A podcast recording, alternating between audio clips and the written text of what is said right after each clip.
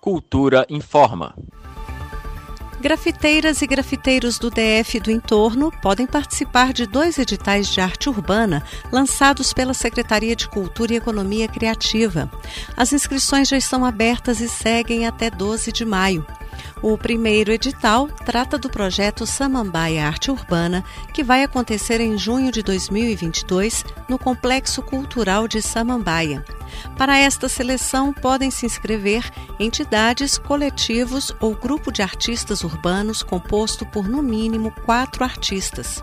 O grupo selecionado vai realizar intervenção artística no muro externo do Complexo Cultural de Samambaia.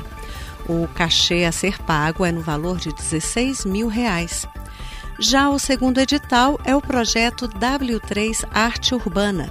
Nesta seleção está prevista a contratação de 28 artistas para realizar aplicação artística em 28 paradas de ônibus da W3 Norte, a exemplo do que foi feito em 2021 nas paradas da W3 Sul. Os artistas selecionados vão receber cachês individuais no valor de 3 mil reais. A execução do projeto também está prevista para ocorrer no mês de junho.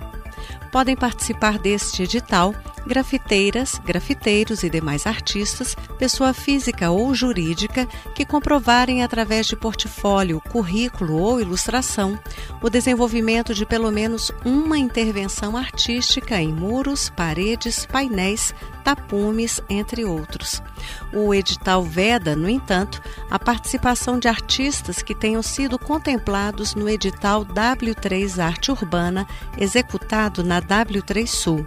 E para saber todos os detalhes dos dois editais, Samambaia Arte Urbana e W3 Arte Urbana, acesse o site da Secretaria de Cultura e Economia Criativa no endereço cultura.df.gov.br.